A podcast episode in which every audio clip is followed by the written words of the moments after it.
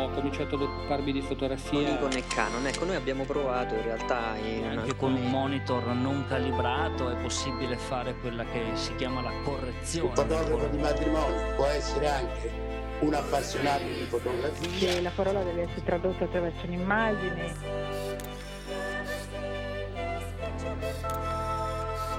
The universe's biggest camera store. Ci avranno sicuramente del- delle focali molto lunghe, dei tele. nel senso che ci sono alcuni momenti in cui cogli certi particolari e altri in cui non li cogli. Discorsi fotografici.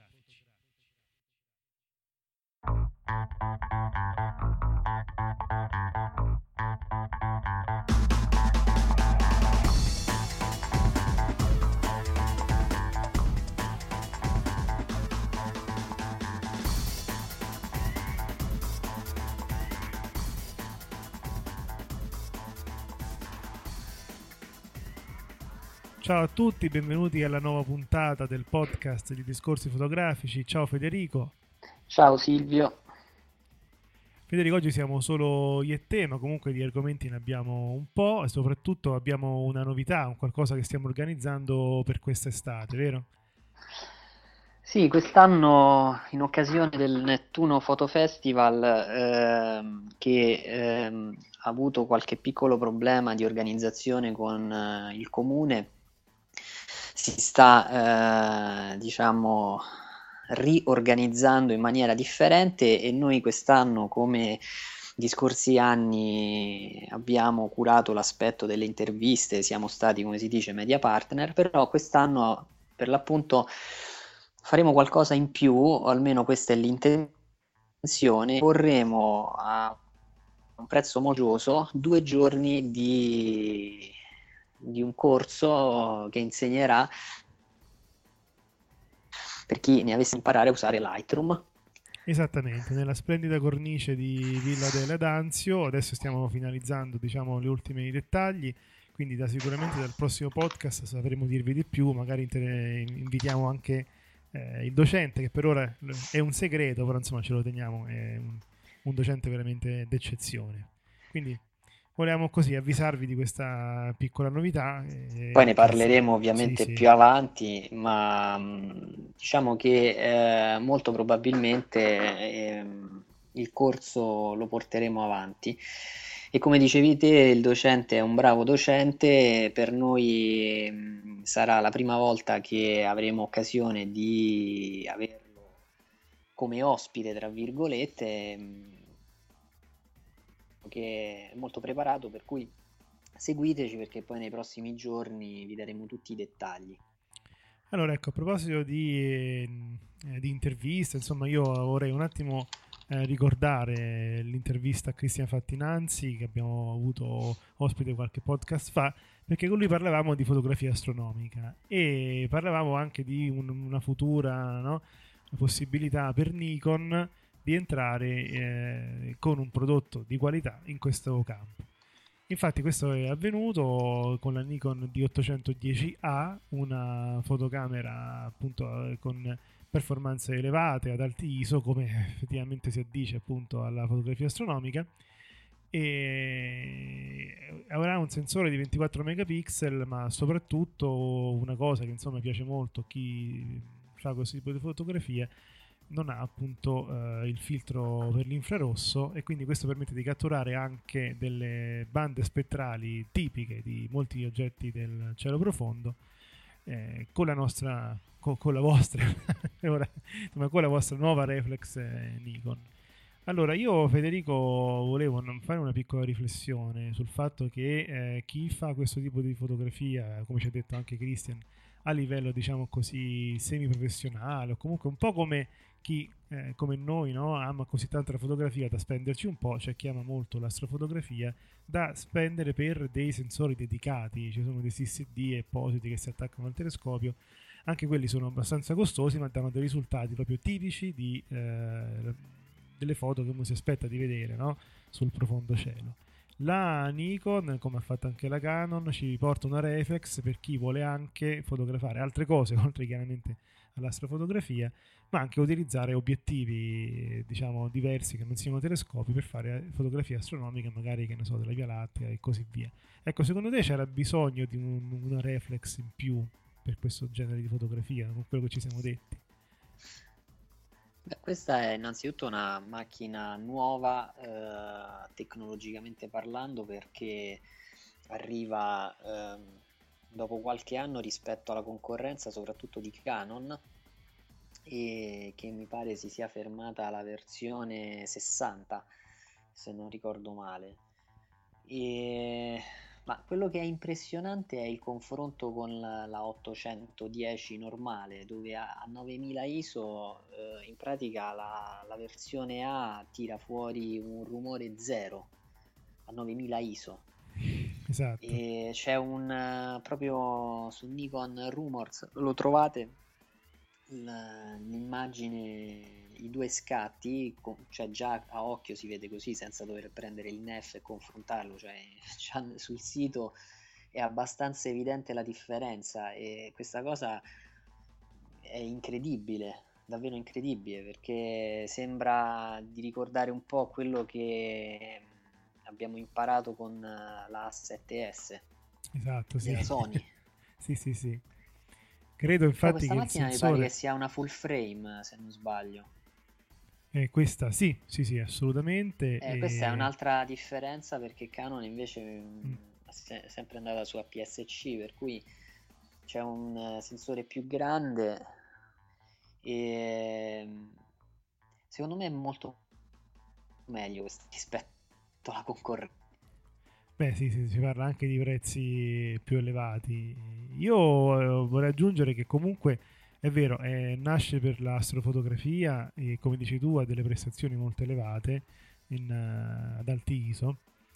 Eh, potrebbe essere magari mh, qualcosa che potrebbe utilizzare, che ne so, un fotografo di concerti notturni, un fotografo eh, di, di, notturni, con però appunto la, il caveat di non avere questo filtro infrarosso. Quindi in un certo senso eh, ci sono delle frequenze così parassite, se vuoi, no? che uno non si aspetta o comunque a cui uno non è abituato nella fotografia normale.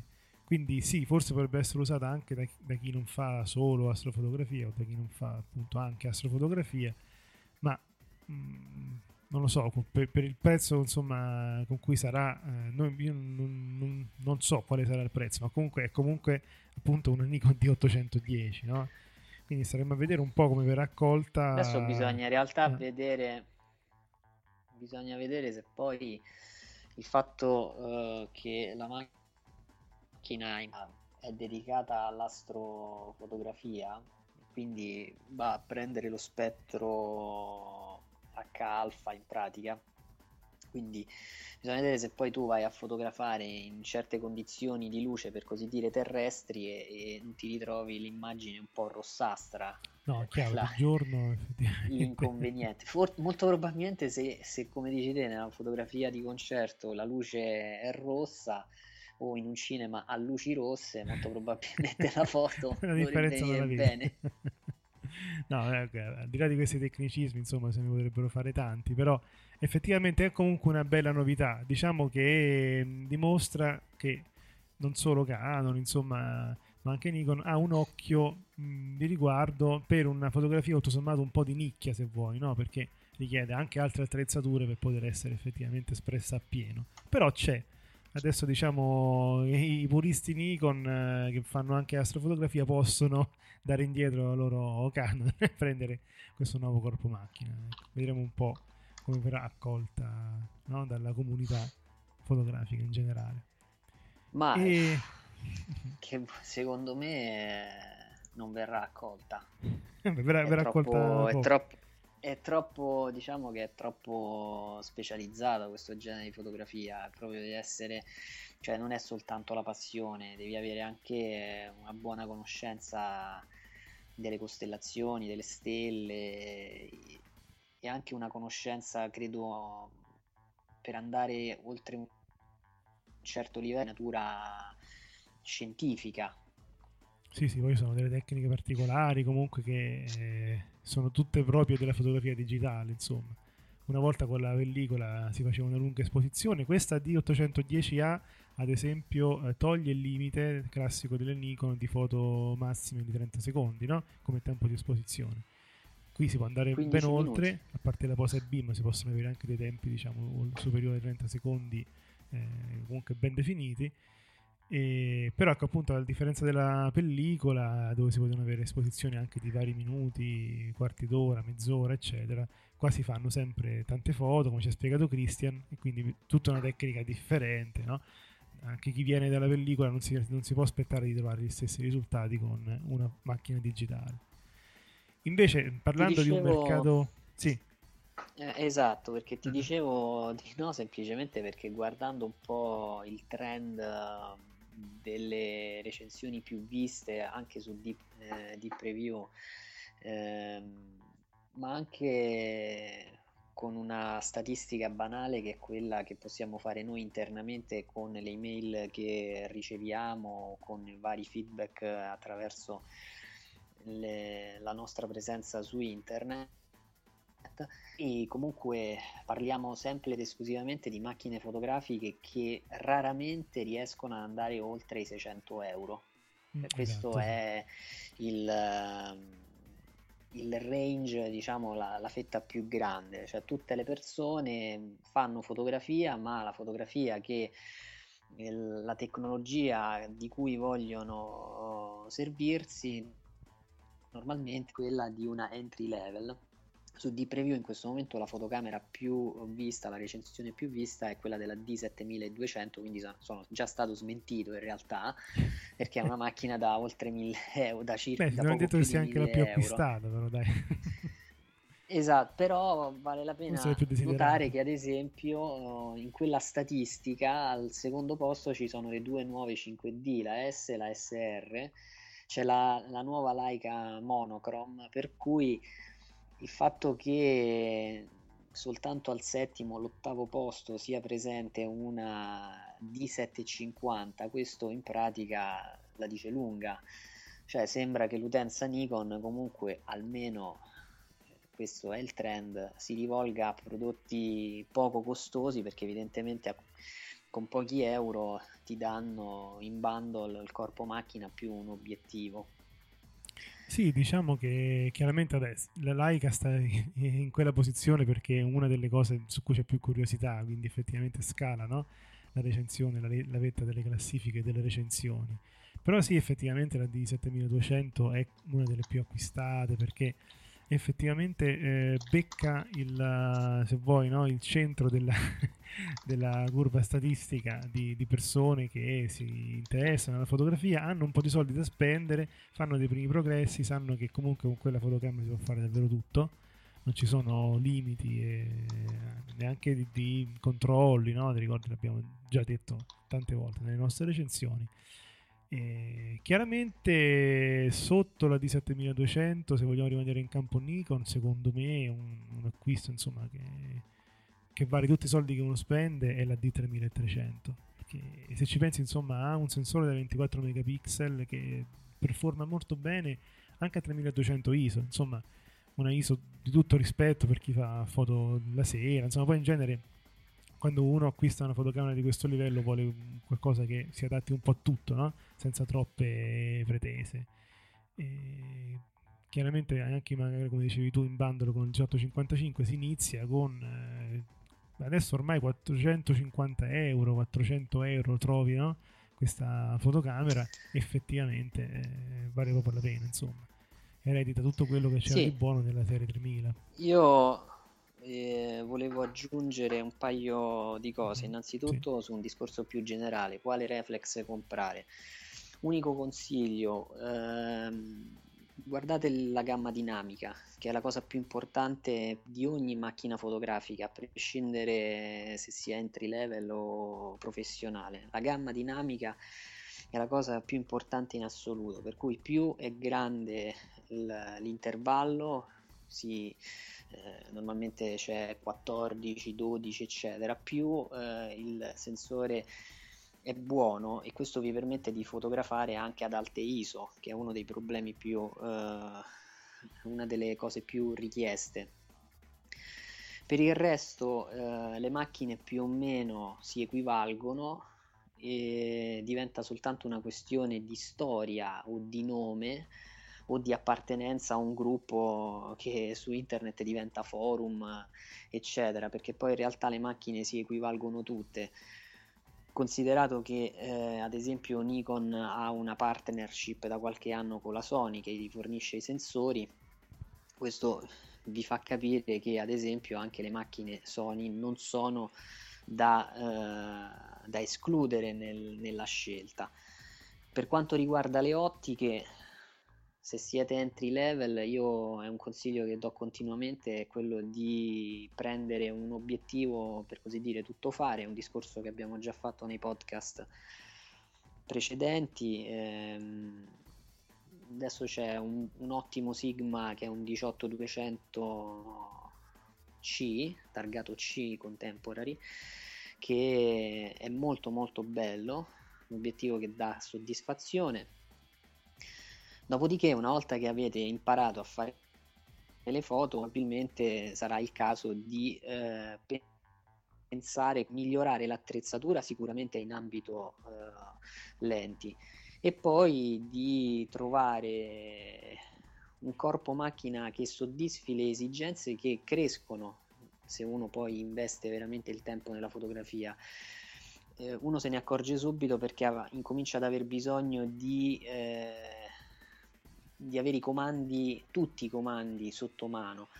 Per esempio la doppia per una per, una per il tempo, una per i diaframmi, il bottone della ISO impostato molto sempre sotto il dito in modo tale da poterla cambiare eh, velocemente. Poi guarderei i punti di messa a fuoco anche questo eh, darei, incomincerei a dare un po' di importanza, soprattutto dopo il sistema 4D, ne abbiamo parlato in passato mm-hmm. con, per la Sony, per i due modelli Sony, la A77 Mark II e la A6000. Eh, per cui ecco, anche quello è un ambito nel quale eh, sarebbe il caso di dare un po' uno sguardo. Comunque in linea generale la gamma dinamica è la cosa che mi sento di, di, di controllare, cioè l'aspetto più del, dell'acquisto. Poi secondo me una marca vale l'altra, cioè esatto, alla fine, diciamo alla fine sotto... per, sì, per quel, quel, genere di... Eh, per, quel, cioè per, quelle cifre le, le differenze sono veramente limitate. Esatto, ecco per non fare torto a nessuno, comunque a qualcuno eh, sotto i 400 euro adesso si trova la Nikon D3300, la Canon 100D, eh, la Pentax eh, K50 e, e la Sony Alpha 58. Quindi diciamo queste ah, quattro marche. Altra cosa importante sì. perché questa è un'altra cosa che riceviamo. È meglio la D3003 della D3002. Eh, diciamo che il salto c'è stato tra la D3100 e la D3002. Tra la D3002 e la D3003 non lo so se ci sia stato un vero e proprio salto, forse è stato un restyling e un aggiornamenti minimi, ma il cuore della macchina è più o meno rimasto invariato. Se non la trovate più la D3002 o la trovate con una differenza di prezzo veramente minima, comprate direttamente l'ultimo modello. Se invece conviene, sappiate che in termini di qualità non perdete nulla Esatto. Noi andiamo avanti con eh, i nostri argomenti vediamo, passiamo a un altro segmento no? di cui parliamo spessissimo, ne parliamo anche oggi, eh, una crescita annunciata e sembra inarrestabile ormai del mm, segmento mirrorless, tra cui appunto, visto che io penso che dovremmo cominciare a farci pagare comunque, comunque domina in questo mercato domina la Sony, no Federico? Eh, sì. Tanto per non fare pubblicità.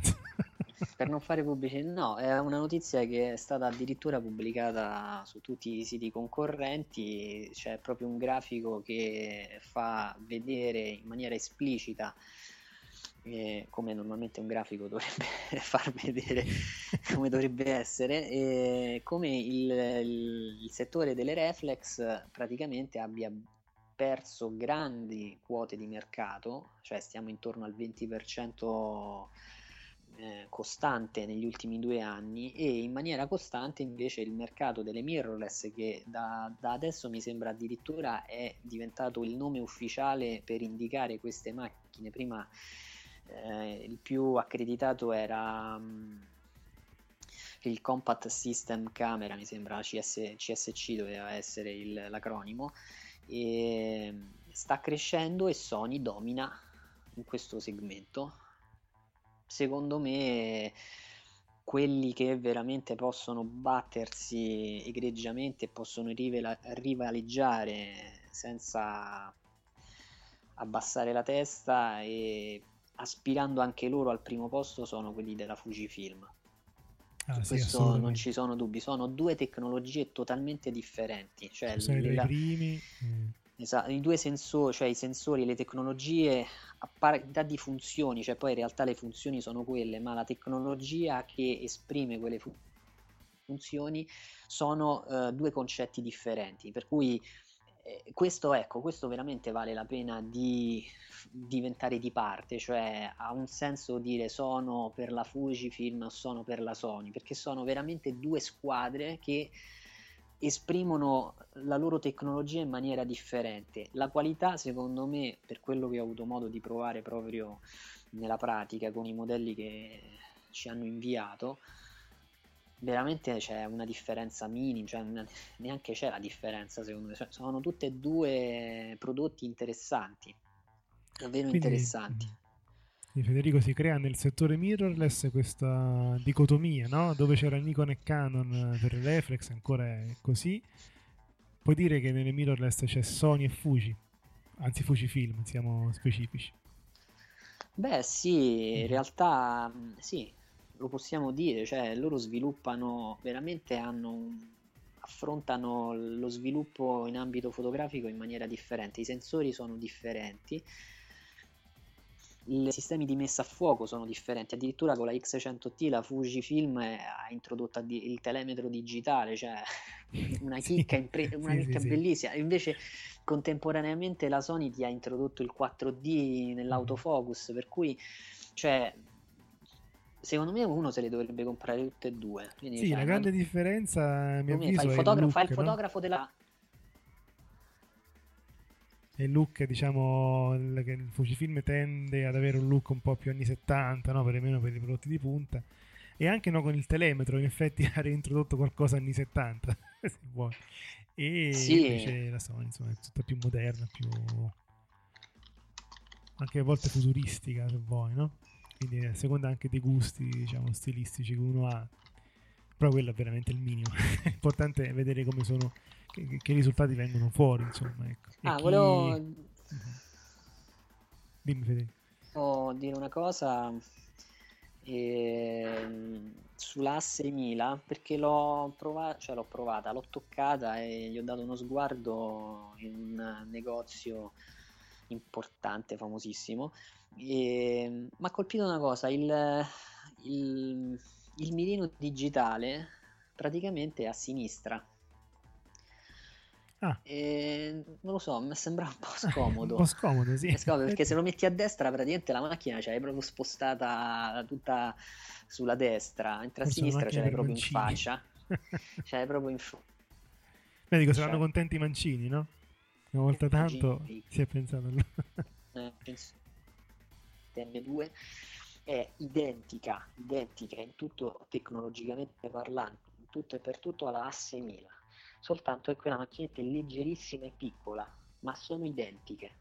È proprio una cosa impressionante. Secondo me pare che adesso usci- uscirà la full frame da parte di Sony l'anno 99, cioè modello successivo alla 99 ma se il mercato cresce in- nella direzione delle mirrorless io molto probabilmente credo che questo segmento lentamente verrà abbandonato anche in un'ottica di riduzione dei costi e contemporaneamente di investimenti massicci in questo settore perché comunque anche Zeiss sta tirando fu- fuori lenti strepitose ho visto non so se hai visto nel il 25F2 che è No, mi qualcosa sfugge. di impressionante Sì, ci credo, insomma. Cioè, sono- cioè, incominciamo a vedere dei brand che stanno, grandi brand, cioè, come Zeiss, che comunque è sempre stato partner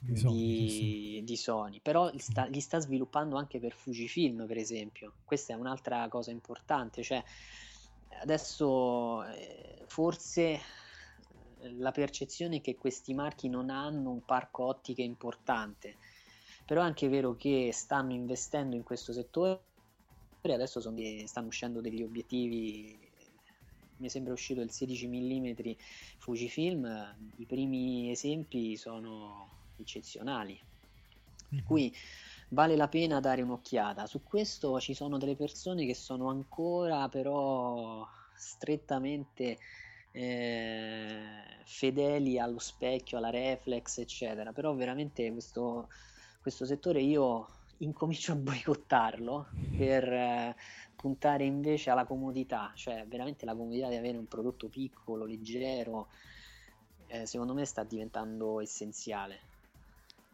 Esattamente. E a proposito di prodotti piccoli, per modo di dire, adesso domani, no? Anche se mh, tutti sappiamo tutto ormai, eh, però c'è questa novità che verrà annunciata da Leica. Una full frame a ottica fissa. Qualcosa che fa venire la bava solo a pensarci, no Federico? Eh, sì, ma loro stanno facendo, anzi, questa notizia per me potrebbe essere il campanello d'allarme per una monochrome eh, di un altro brand che non sia Leica. Eh, abbiamo Perché già loro parlato, è- disperato, sì. Perché loro e- entrano nel mercato. Sì, no, perché cioè, veramente se vuoi una macchina soltanto in bianco e nero, eh, Devi cioè, puoi mettere, puoi andare su eBay, iniziare a vendere i reni. Se, te- se vuoi comprare quella macchina lì, che solo il corpo macchina costa 6.800 euro, per cui il kit con un buon 35 mm arriva sui 10.000, a parte questo. Però la macchina viene presentata domani e si sa già tutto. Esatto. Cioè, sono trapelate le immagini, le specifiche e il prezzo. Per cui domani faranno una presentazione di un prodotto che eh, farà una presentazione dello scontrino forse domani. E è un sensore da 24 megapixel, la novità è questa ottica fissa, mi pare un 28 mm, ricalca l'intuizione di qualche anno fa di Fuji. Questo Fuji ha stravinto, Fujifilm ha stravinto in- mettendo sul mercato la X100, l'ha sviluppata col secondo modello, la S, e il terzo modello, la T, e adesso mh, mi sembra anche la Nikon imitò la Fuji in questo senso, se non ricordo male. O forse mi sbaglio, la DF era ottica intercambiabili, non me la ricordo. No, no, arti intercambiabili, sì, sì. Eh, allora no. E adesso arriva Leica, che è un eh, marchio abbastanza prestigioso, che evidentemente si è resa conto che in quel settore le cose tirano. Per cui propone la sua macchina fotografica con eh, l'ottica fissa. Tu che pensi? Cioè, avrà successo? Allora, è, è bellissima avere un- appunto una Leica con un È Leica. 50 mm, sì, una Leica con, con questo 50 mm bellissimo, anche se come, come design è un po' più moderno rispetto a quello che mi sarei aspettato, eh? però davvero molto molto molto bella. E, beh, intanto quando uscirà, effettivamente quasi tutti vorranno in qualche modo provarla, no? E sarà forse la protagonista di Laika del prossimo Photoshop o comunque dei prossimi appuntamenti a cui siamo abituati, insomma, a Roma, a Milano, in altre grandi città d'Italia, questo, questo marchio organizza gli eventi anche molto interessanti. E non credo che avrà tanto successo da un punto di vista di numeri acquistati perché sarà comunque costosa, c'è poco da fare. Però l'aspettavamo un po' tutti. C'è poco da fare, anche se tutto sommato, come sulla carta, no, le specifiche ormai sono coperte anche da altri modelli di, di altre eh, marche, da- de- di Fujifilm, di, lui, di Sony e così via. Però, sempre Leica. che ti devo dire? Si tratta proprio di qualcosa su cui no, eh, è difficile discutere o essere, non essere d'accordo, no?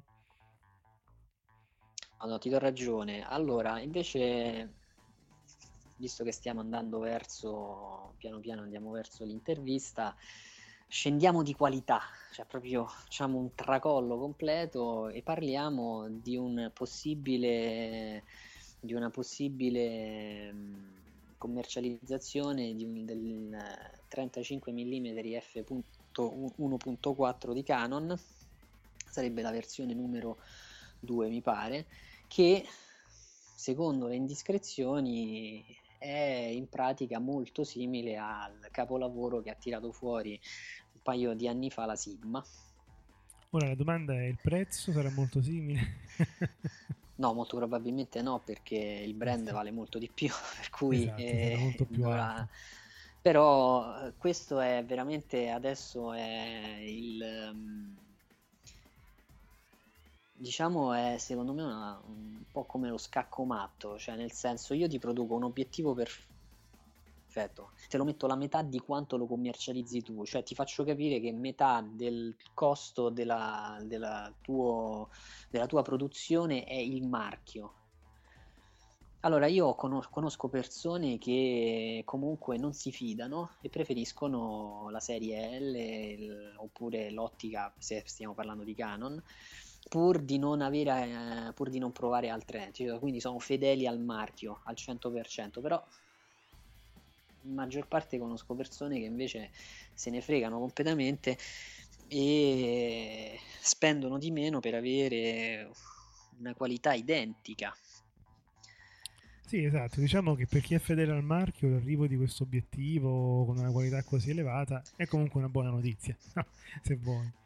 Chiaramente è una notizia un po' Eh. meno buona per i loro portafogli, però queste sono, come dici tu, anche a volte scelte di campo, no? C'è chi si fida di più perché dice, sai, comunque questi obiettivi sono testati sempre in bundle no? con il corpo di macchina Canon da Canon, per cui l'avranno sicuramente ottimizzati. Questo è un problema, diciamo, antichissimo. Se vuoi, abbiamo già parlato molto di, di Sigma, ormai Sigma stupisce tutti, non siamo solo noi a pensarlo così, anzi, in un certo senso, no, anche noi siamo stati eh, stupiti dalle prime recensioni che uscivano, poi tu l'hai anche acquistato, insomma, sai benissimo di cosa stiamo parlando. Io in realtà non sto acquistando il 24 mm Mhm.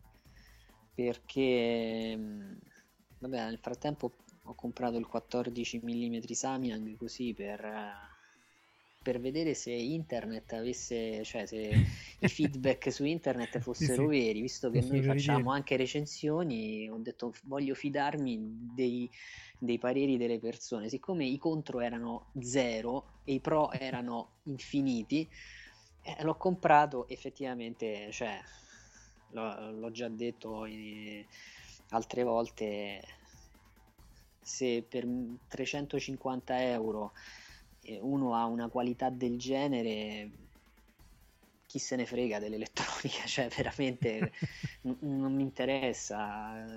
L'obiettivo io poi lo uso praticamente in iperfocale e tra F8 e F11 fine, cioè non faccio nessun'altra regolazione. Sì, poi Mi metto lì a 14, focheggiare, eccetera, eh, non mi interessa. Ed è una cosa strepitosa. E non sto acquistando il 24 perché molto probabilmente, come ha già fatto il nostro Cristiano, eh, farò il salto su una mirrorless eh, di quelle costose con eh, eh, e quindi significherà poi cambiare un po' tutti gli obiettivi e Sì, puntare su e una, ricomprare, certo. No, non lo so, forse li adatto, questo ancora non l'ho Mhm. deciso, però credo che... mm, Non lo so, penso che forse come me lo pensano in molti, eh, però io ho avuto... mm, ho usato Canon e ho notato che il, il problema fondamentale è la mancanza di gamma dinamica e soprattutto qualche problema anche nel bilanciamento del bianco in determinate condizioni. Sono cose che se tu usi solo Canon non te ne accorgi molto probabilmente, ma se hai avuto la sfortuna, tra virgolette, di provare altre macchine dove i pro sono ad esempio, te l'ho detto prima, la leggerezza, eccetera, e poi scopri che ad esempio il bilanciamento del bianco è impressionante.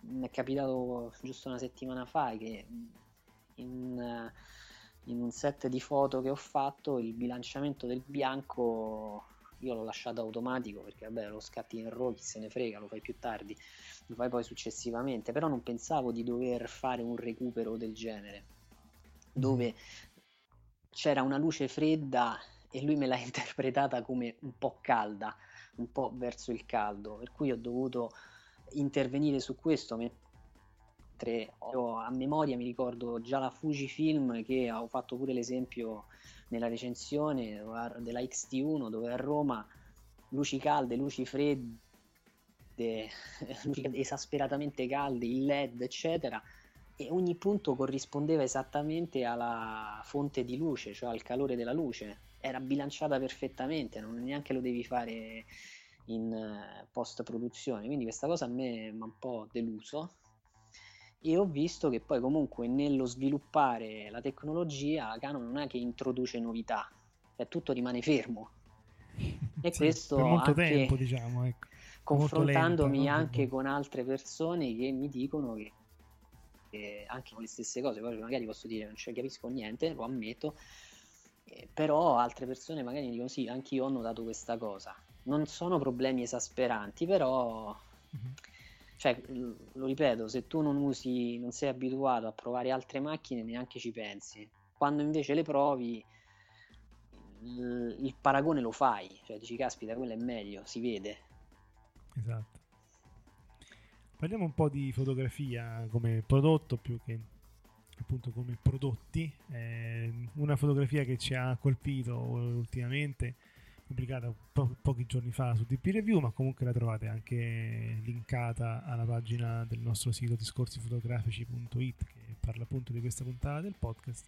È una fotografia interessante perché Intanto è stata scattata da un fotografo non professionista e con una idea fantastica, un violinista di Oslo, eh, un violinista norvegese, si chiama Alexander Light, guarda un po'. ha creato una fotografia da 200 megapixel, quindi vabbè, chiaramente con un collage, ma l'idea è stata meravigliosa perché ha chiesto a un suo collega, immagino di orchestra, un percussionista, di assumere le posizioni di, e con in mano lo strumento di ogni componente dell'orchestra. Quindi in pratica il risultato finale è una foto enorme, bellissima, con la stessa persona, questo percussionista, che suona tutti gli strumenti dell'orchestra, compreso chiaramente la direzione.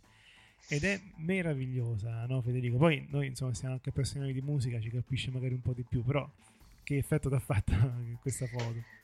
No, è strepitosa, poi tra l'altro anche l'atteggiamento di ogni singolo musicista è Sì. azzeccato rispetto allo strumento, ovviamente c'è un'esasperazione quasi Sì, caricaturale Mhm. del... però veramente è una grande orchestra, stiamo parlando di tutti gli strumenti, per cui cioè sono... Tra c'è l'altro- sinfonie d'ardo 800, cioè arpe, cioè di tutto, cose che normalmente vari- tutti questi strumenti non ci sono ed è veramente bella, cioè un'idea geniale. È stata scattata, diciamo, con... post-produzione sia durata veramente tanto. Sì, sì. Infatti è stata scattata con 5 ore di, di posa totali, ma una post-produzione, come dicevi tu, di 7 mesi. 7 mesi, insomma, non sono, non sono affatto pochi. Non so che cosa ne ricaverà, perché l'idea è bella, il lavoro è tanto, non so se... eh, eh, Beh, comunque, notorietà sicuramente, diciamo. Sì, Ce la notorietà, ricorderemo sì. sempre questa foto, no? Però veramente sì, eh, spero, gli auguro di avere più successo perché veramente è un, è un, un aspetto creativo interessante questo. Sì, ricordiamo, si chiama Alexander Light, scritto proprio come luce in inglese. C'è anche il suo sito su cui andare a vedere appunto la foto non da 200 megapixel, ma comunque c'è una bellissima risoluzione scaricabile dal sito. Allora Silvio, parliamo di un argomento che a te sta molto a cuore, che è quello dei droni.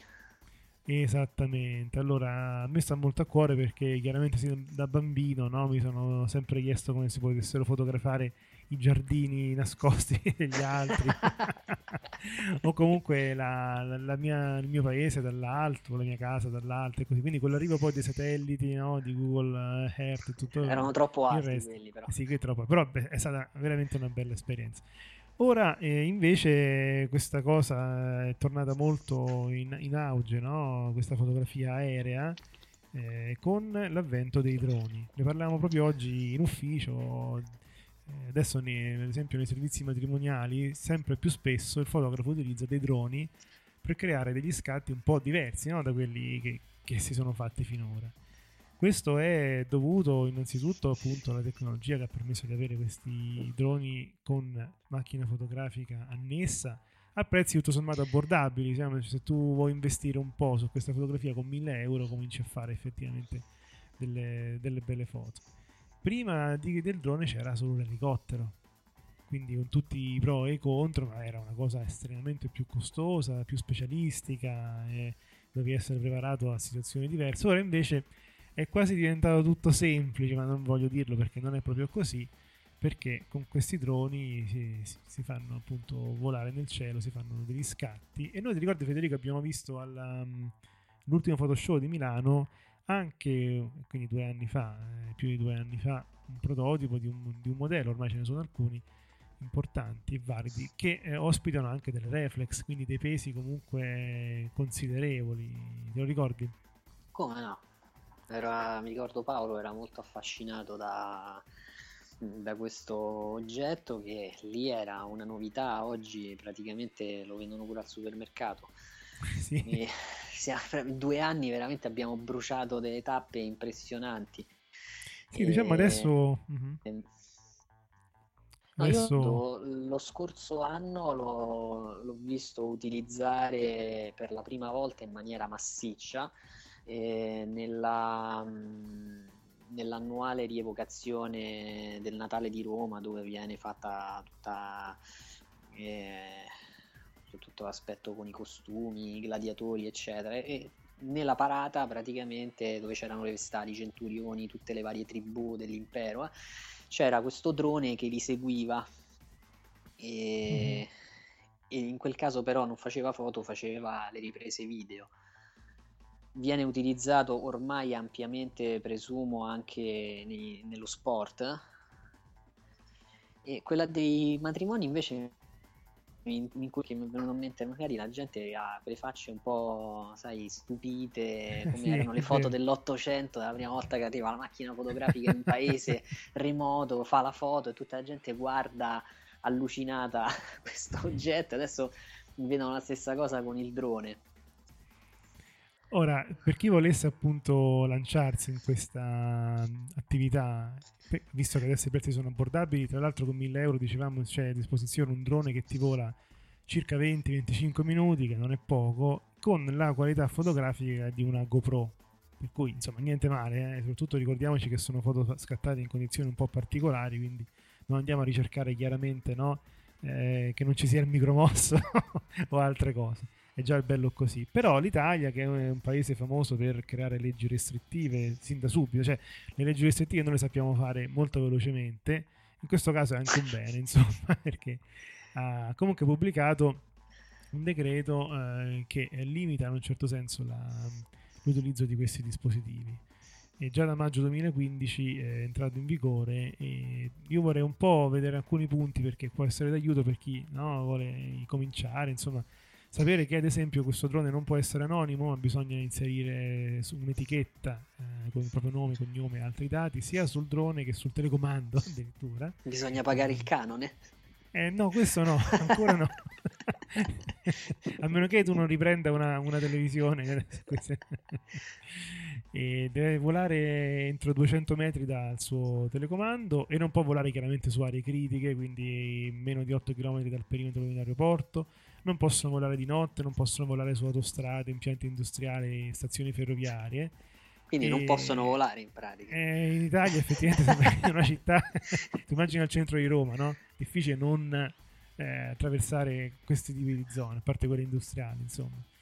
E c'è bisogno di, vabbè, chiaramente, eh, permessi speciali da parte dell'ENAC se si vogliono infrangere, tra virgolette, questi, questi limiti. E adesso invece, appunto, dicevo, è diventata anche obbligatoria la patente. È una patente, chiaramente non è una patente classica che è di volo, perché altrimenti veramente... però, però è importante averla e questa è importante averla già dal mese di maggio del 2015.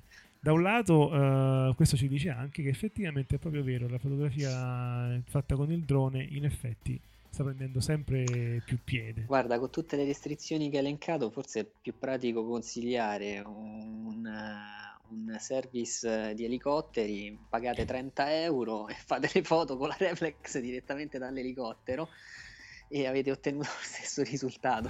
sì, infatti. Beh, comunque, se voi usate di già questi droni, fateci sapere un po' come vi trovate mandateci un commento anche sulla nostra pagina Facebook, soprattutto, che è quella più social se vuoi, no? No, soprattutto se è facile ottenere, riuscire a, a, a soddisfare tutti gli adempimenti di legge. Esatto. È la cosa più interessante. Immagino che le batterie del telecomando non sono vendute, sono vendute separatamente, come al solito. è una stupida. Oh, terminiamo questo, questo fotobar con eh, un nuovo, ulteriore eh, libro di Michael Freeman. Michael Freeman ha scritto Quanto tempo? libro. Allora, eh, il libro di Michael Freeman mi ha colpito subito perché la copertina eh, somiglia a molte altre copertine. Bravo. e anche il titolo. Esatto. Diciamo che questo non è uno dei migliori titoli di Michael Freeman. Ho questa sensazione, poi in realtà non l'ho sfogliato, ci è capitato così eh, di trovarlo sul suo sito, si intitola in inglese Capturing Light, eh, forse mm, il, eh, il titolo italiano è Catturare la luce. Credo che sia una sintesi un po' di tutto ciò che lui ha scritto invece negli anni precedenti, dedicando i volumi eh, specifici sì. alla luce, sì, sì. all'inquadratura e via dicendo. Eh, noi lo abbiamo conosciuto, ti ricordi quando leggevamo i suoi libri, credo come noi, sono gli altri, ai primordi del... prima che esplodesse la fotografia digitale e noi lo intervistammo per l'appunto sì, e, adesso, e, adesso, e adesso è un po' che non si fa più sentire mm. con... Siamo noi sì, è vero, un libro... po' snob e non lo seguiamo più. no, no, no, hai ragione perché questo libro effettivamente è uscito un nuovo libro che somiglia agli altri, però era tanto che non ne usciva uno. Eh, praticamente io, ti ricordi quando l'abbiamo intervistato, lui ci aveva detto che aveva co- praticamente coperto tutti quanti i settori della fotografia per quanto riguardava l'insegnamento, no? Quindi dice, ma fare altri libri in effetti potrebbe essere una ripetizione magari eh, vorrebbe anche in un certo senso essere stato consigliato, non dico costretto comunque dal suo editore a pubblicare qualcos'altro, però effettivamente già se si va a vedere un po' l'interno, quelle poche pagine che si vedono su Amazon, e ci sono de- delle cose che ricordano moltissimo gli altri libri. Comunque, Comunque validissimi, validissimi il titolo è... Sono... Il titolo è Capturing Light, eh? mm-hmm. cioè non è catturare la luce, è rimasto proprio Capturing Light, l'essenza della fotografia fotografia, ah, okay. il, titolo, il, sottotitolo italiano. 21 euro dai. Sì, no, no, no, ripeto, se non avete i libri di Michael Freeman, esatto. Se non avete i libri di Michael Freeman, compratene mh, mm, almeno 3 o 4 perché che coprono, diciamo, no, che coprono un po' di aspetti diversi perché sono tutti scritti molto bene, cioè, al di là di, di tutto, insomma. Il famoso occhio del fotografo, la visione del, del fotografo, fotografo, la mente del fotografo. La mente del fotografo. Ecco, sì, quello erano cioè... dei libri che iniziavano un po', no, oltre la tecnica, a cercare di coprire anche, un, se vuoi, la... Eh, l'esposizione L'arte, fotografica, sì. cioè veramente quelli erano i veri libri No, no, no. Io penso che ognuno di noi debba avere un po' di libri di Freeman nella biblioteca. Assolutamente. Assolutamente. Allora, sì. Silvio, eh, in... tu ti ricordi questa diatriba che c'è per cui è meglio l'analogico, no? è meglio il digitale, poi siamo arrivati a scherzare sul fatto no, io fotografo con i sensori da 8 megapixel perché erano meglio rispetto a quelli di oggi. C'è già il vintage, eccetera. diciamo allora, visto che dobbiamo introdurre una intervista che personalmente ritengo una delle più belle interviste che abbiamo fatto a discorsi fotografici, perché per la prima volta abbiamo scoperto un nuovo fotografo che Esatto. è sul- sulla bocca di tutti e nella mente di tutti, ma nessuno sa che è un fotografo e molto probabilmente questo eh, mi è venuto in mente mentre la intervistavamo, non potevo ovviamente fare riferimento a questa cosa perché eh, la persona che abbiamo intervistato non lo sapeva, e- però ho la sensazione troveremo qualcuno che dirà beh ma io scatto fotografie in questo modo perché è molto meglio rispetto a oggi. Allora, noi sì, quest- quest'oggi ascolteremo l'intervista alla professoressa Roberta Lapucci, che non è una fotografa, quindi attenzione, attenzione, non è una fotografa, ma puntini puntini. Fateci sapere se eh, l'intervista vi è piaciuta come è piaciuta a noi e, e se la sorpresa è stata gradita, perché secondo me veramente vale la pena.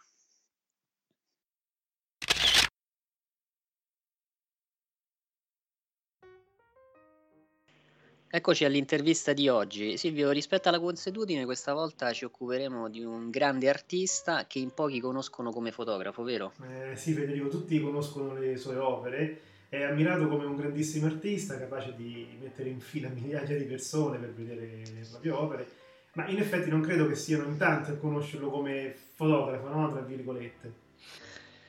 Ebbene, credo che abbiamo creato abbastanza curiosità e quindi con grande piacere siamo contenti di presentarvi la professoressa Roberta Lapucci. Buonasera Roberta. Buonasera a voi. Ah, noi di Roberta sappiamo che è direttrice del Dipartimento di Restauro dell'Università Americana Saci a Firenze ed è docente all'Università Statale sempre di Firenze. Ma non solo, giusto Roberta? Parlaci un po' di te. E io sono nata come una restauratrice prima che una storica dell'arte ed è per questo forse che sono così interessata alle sostanze che compongono i dipinti, forse più che all'immagine che ne viene prodotta. Quindi sono sempre stata ehm, a cercare di indagare con tecniche diagnostiche, con tecniche scientifiche di che cosa siano composti e quali siano i materiali speciali che ogni artista usava per diventare unico nella, nella storia dell'arte. E in particolare, come probabilmente eh, sapete, ho fatto il dottorato di ricerca mh, su, su un artista che ancora, di cui ancora non avete pronunciato il nome, perché è un nome abbastanza pesante per, la- per gli storici dell'arte, comunque la- era la tecnica del Caravaggio, materiali e metodi. Quindi è dall'86 che questo è il mio settore di ricerca e ho sviluppato varie idee partendo poi da frasi di Roberto Longhi e da una frase delle fonti eh, fece dei quadri nello specchio ritratti e da lì mi sono persa nell'ottica relativa, lo studio dell'ottica relativa alle opere del Caravaggio. Anche un po' per deformazione familiare perché in- nella mia famiglia mio fratello è uno scienziato di ottica mio padre è un ingegnere di ottica. Quindi i- geni erano più rivolti alla scienza che alla storia dell'arte. Io ho fuso le due, le due discipline. Ecco quindi perché noi abbiamo introdotto come il Caravaggio come fotografa, no? Tra virgolette. In realtà eh, avremo modo durante l'intervista di capire meglio che cosa intendevamo. E intanto, Bene, sì. anche perché se, mi, se posso interromperla, ehm, ho sviluppato questo tema che ha onestamente attratto molto più i registi e i fotografi che gli storici dell'arte. Quindi ci sono dei, dei testi che io ho scritto come Caravaggio e la scienza della luce in cui ho dovuto banalmente fare per ogni opera del Caravaggio un attimo di scienza o eh, spiegazione di che cosa intendevo con una proiezione con uno specchio concavo, uno specchio convesso o delle lenti biconvesse, cioè ho dovuto fare un po' un abecedario di scienza base dell'ottica per far capire agli storici dell'arte di cosa stessi parlando, perché purtroppo è un linguaggio che loro non parlano. Esatto, io credo che questa intervista infatti interesserà moltissimo i nostri ascoltatori. È la prima volta che eh, appunto introduciamo l'arte eh, figurata, non fotografica e penso che sia effettivamente un primo esperimento d'eccezione, insomma, con una, un'autrice eh, appunto che, che ha dedicato insomma tantissimi anni eh, in una- un settore che ci ha appena eh, esposto, che è quello appunto dell'ottica nella pittura. Allora io andrei con la prima domanda, visto che appunto rimaniamo un po' a metà tra fotografia e pittura, la prima cosa che ci viene in mente è la tecnica del foro stenopeico. Questa è una tecnica che molti conoscono, molti appassionati di fotografia soprattutto, che ancora oggi incuriosisce ed appassiona gli amanti di questa arte, tant'è che esiste anche una giornata mondiale del foro stenopeico in cui tutti vanno in giro con queste scatole di, di scarpe fotografate. Ora vorrei chiedere intanto un excursus storico eh, di questa tecnica che Sì, allora, eh, il foro stenopeico è sempre esistito, nel senso, ah, fin dall'epoca delle caverne, cioè gli uomini delle caverne a volte avevano un piccolo eh, foro nella, nella, roccia che permetteva di vedere all'interno delle immagini, tanto è vero che c'è chi dice che anche le prime forme di arte rupestre siano già una forma di eh, pittura attraverso l'ottica. Eh, so, si sa poi sicuramente che ne, ne, avevano conoscenza i cinesi, si, si parla del V secolo a.C. quando già eh, per esempio Moti, il filosofo cinese, lo utilizzava, per il nostro mondo occidentale direi che la, la, sorsa, la fonte primaria è Alhazen, perché nel Medioevo descrive molto chiaramente nell'Optica Thesaurus il fenomeno del, della luce che passa attraverso il foro e proietta le immagini capovolte sul lato opposto della stanza.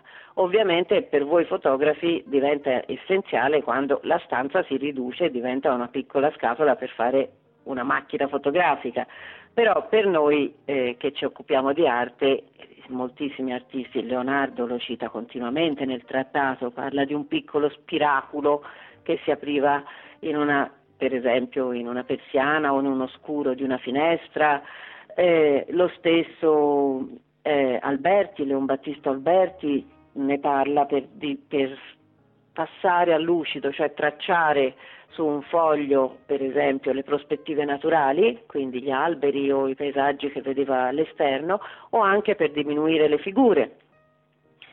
Beh, all'epoca di Caravaggio, cioè i precursori per Caravaggio sono eh, dei trattatisti quali Girolamo Cardano, Daniele Barbaro, e poi Giovan Battista della Porta. Giovan Battista della Porta è per me sulla ricerca di Caravaggio una figura essenziale perché lui veramente ci descrive tutto l'ambiente della stanza con la barriera lignea attraverso la quale fare il piccolo foro, poi ci parla di proiezioni con lenti e con specchi, quindi e chiama questo espediente proprio se un pittore che non è così sicuro del suo disegno vuole lo stesso riprodurre una composizione semplicemente applicando i colori può utilizzare questo espediente mm. e questo ovviamente è stato un po' la molla e la scintilla che ha fatto per me, eh, che, visto che eh, quando ho iniziato a studiare Caravaggio si diceva Caravaggio non disegna ma dipinge solo col colore, è stato un attimo la molla che mi ha fatto scattare l'interesse per l'ottica,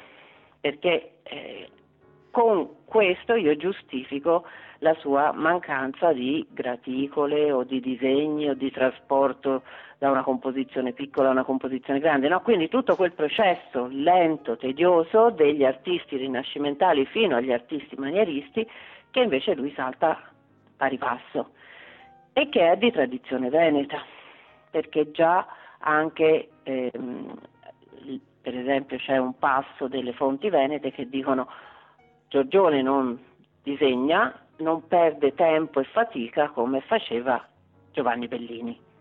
Quindi è chiaramente l'ambiente di Venezia l'ambiente perfetto per iniziare a fare proiezioni per via della eh, vetreria di Murano che produceva vetri, quindi lenti e cristalli perfetti. Quindi è in ambiente veneto che nasce l'interesse per l'ottica particolarmente era presente anche a Milano, era presente poi moltissimo a Roma nell'ambiente che frequenterà Caravaggio. Quindi dal foro stenopeico si passa alla, all'uso, alle applicazioni di lenti, lenti biconvesse che iniziano. Il foro stenopeico cosa produce? Lo conosciamo tutti dai semplici manuali non solo di fotografia ma anche di scienza al liceo, no? Con l'immagine famosa della candela rovesciata sull'altro lato. No? Quindi produce un'immagine eh, ribaltata sopra sotto e riversa destra-sinistra. Sarà attraverso l'abbinamento di una lente biconvessa al foro che si riuscirà a raddrizzare sopra sotto l'immagine, ma non ancora destra-sinistra, e con la seconda lente biconvessa si riuscirà a riportare l'immagine nella giusta posizione dopo la proiezione.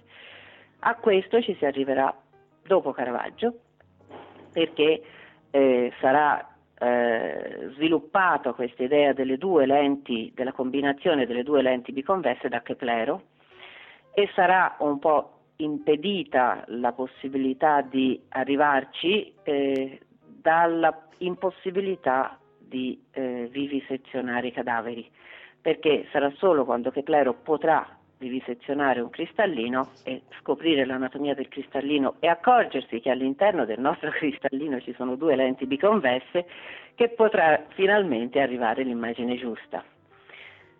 Prima di Caravaggio ci sono moltissime raffigurazioni fiamminghe interessantissime perché si chiamano, molte sono come soggetto, sono chiamate, sono definite il mondo alla rovescia, perché i pittori dell'epoca, vedendo le immagini capovolte, pensavano che fossimo noi che le vadevamo sopra sotto e si ponevano moltissimi problemi anche su come allora noi riusciamo a stare in piedi sulla terra dal momento che siamo in realtà a piedi in su e così via. Quindi c'è un grande dibattito nella seconda metà del Cinquecento, quasi anche comico, su questo discorso di ribaltare le immagini nella giusta posizione. E, e quindi questo è un po' il, il, diciamo, l'evoluzione de, de, della, con, con, Keplero e con Caravaggio ovviamente eh, si arriva anche, Caravaggio ci arriva utilizzando due specchi eh, convessi, concavi scusate, eh, riesce a ribaltare le immagini lo stesso, ma è solo Keplero con le doppie lenti biconvesse che veramente riuscirà a fornire una, una posizione corretta alle immagini.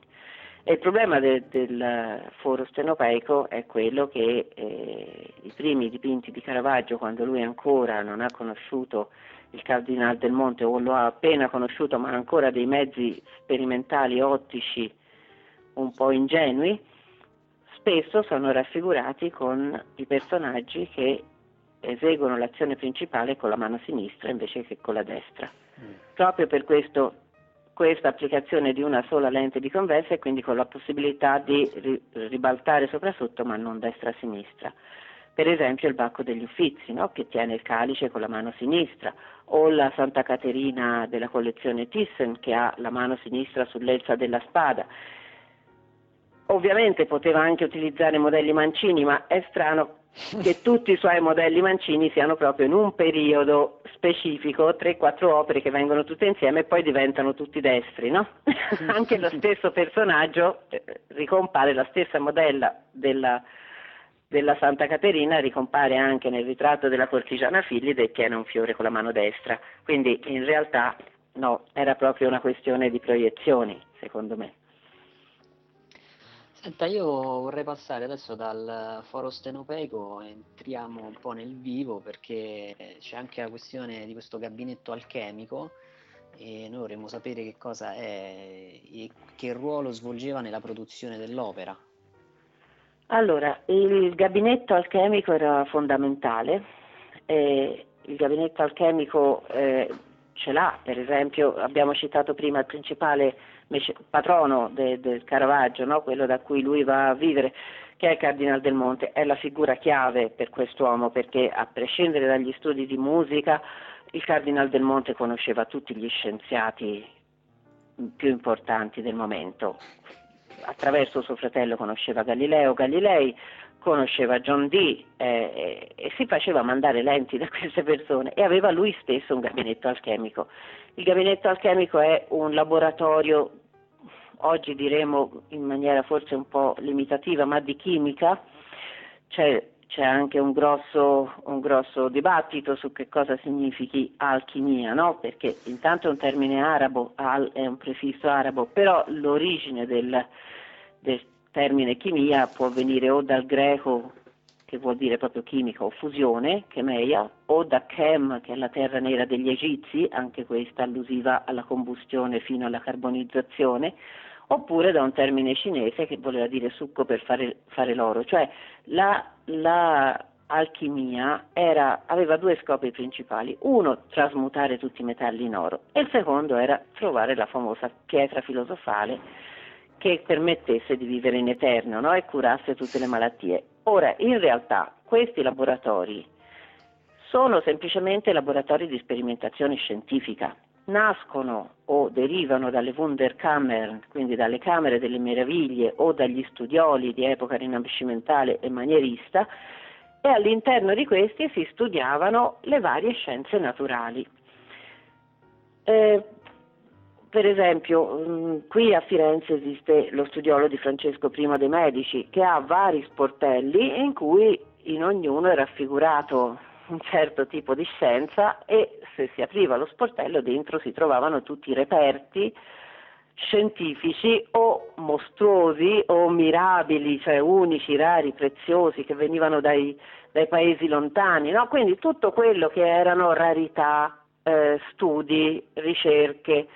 Ovviamente in quello in cui c'era la fucina di Vulcano si apriva lo sportello e si accedeva al piano sottostante alla, al laboratorio di chimica quindi al laboratorio dove si fondevano i metalli e si facevano ricerche sul vetro o su, su materiali eh, nuovi, sperimentali di chimica, anche sui veleni in questo caso, o, o su tutto ciò che... Quindi eh, il Del Monte non solo produceva vetri lui stesso, ma eh, elaborava anche sostanze chimiche, il Giustiniani, che è un altro, il marchese Vincenzo Giustiniani, anche lui era un collezionista di specchi, anche lui aveva un suo laboratorio di chimica. Ora, non so se vi ricordate la tempesta di Shakespeare, no? cosa fa il principe naufrago sull'isola? Prima di tutto si mette a fare la ricerca sul mondo naturale che lo circonda e su come migliorare quelle sostanze. Quindi per gli artisti, perché stare vicino a un patrono che aveva, o un mecenate che aveva un gabinetto alchemico era importante, perché primo avevano contatti scientifici con tutti gli altri, quindi potevano sperimentare nuovi materiali e nuove strumentazioni, nuovi, nuovi strumenti, come le lenti per esempio. Per la parte fotografica in particolare, e era proprio in queste Wunderkammer di George Fabricius del, dell'Aldo Vrandi che si si sa che erano già presenti già a metà del Cinquecento il cloruro d'argento, il solfato di bario, i sali di mercurio che potevano essere veleni o disinfettanti per malattie veneree. Quindi è proprio in queste stanze di chimica, chiamiamole così, che si potevano mettere a punto nuovi materiali per ottenere effetti diversi nella, nell'arte. Quindi erano laboratori di sperimentazione sulle sostanze naturali che permettevano, oggi li diremo effetti speciali, eh? li definiremo con questa parola.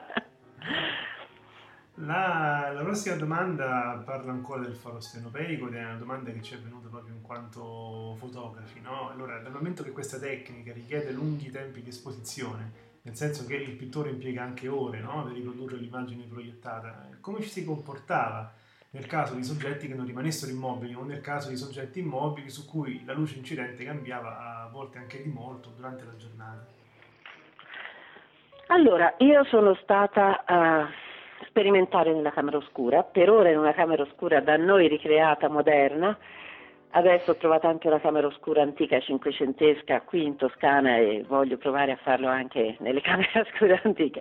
Però onestamente eh, noi abbiamo utilizzato materiali moderni perché non era facile poter lavorare né col mercurio né con i sali d'argento. Voi siete fotografi, io sono un po' restauratrice, però non sono esattamente materiali che fanno bene alla salute. Quindi eh, avendo comunque fatto analisi sui quadri di Caravaggio, avendo trovato sia il mercurio a livello della preparazione, sia presenza di argento a livello della preparazione, mi sono preparata in base ai, ai referti chimici della diagnostica mh, sulle opere mh, una preparazione contenente mercurio e ho applicato il liquid light, voi sapete che cos'è, no? quella sostanza a base di cloruro e nitrato d'argento che permette diciamo, di, di fare una sorta di pellicola fotografica, no scusatemi, di pellicola, di, di, emulsione fotografica che uno può mettere sulle pietre, su, sulle scarpe e fotografarci qualcosa sopra. No? Allora io l'ho messo sulla tela come lui avrebbe potuto mettere eh, attraverso vaporizzazione o attraverso proprio il pennello i sali d'argento del liquid light.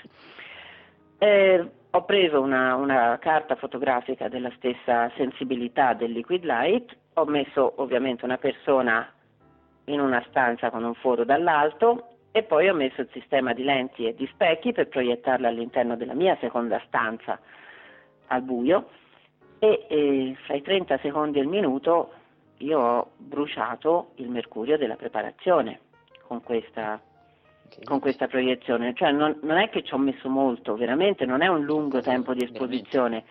Il mercurio nella preparazione annerisce molto velocemente, Dopodiché, ipotizzando che lui potesse aver fatto così, ho nebulizzato, cioè ho, ho buttato con lo spray, lui poteva applicarlo con una, una secchiata d'acqua, acqua e, acqua e sale per far permanere la, la bruciatura, l'annerimento per un po' di tempo e a quel punto avevo un, un, pittore dentro la stanza che ha preso del bianco di piombo e sulle parti annerite è andato da negativo a positivo, diciamo, no? quindi sì. coi bianchi, perché erano annerite le parti dove era arrivata la maggiore quantità di luce.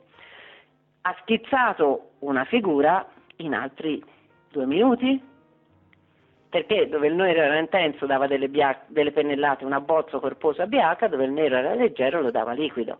Quindi ogni figura veramente richiedeva un, un tempo di esposizione di, di, un minuto, appariva l'immagine nera, si dipingeva in altri tre minuti, quindi in cinque minuti era proprio una, un'istantanea, come una Polaroid, come uno snapshot, cioè veramente si, si bloccava l'immagine in pochissimo tempo.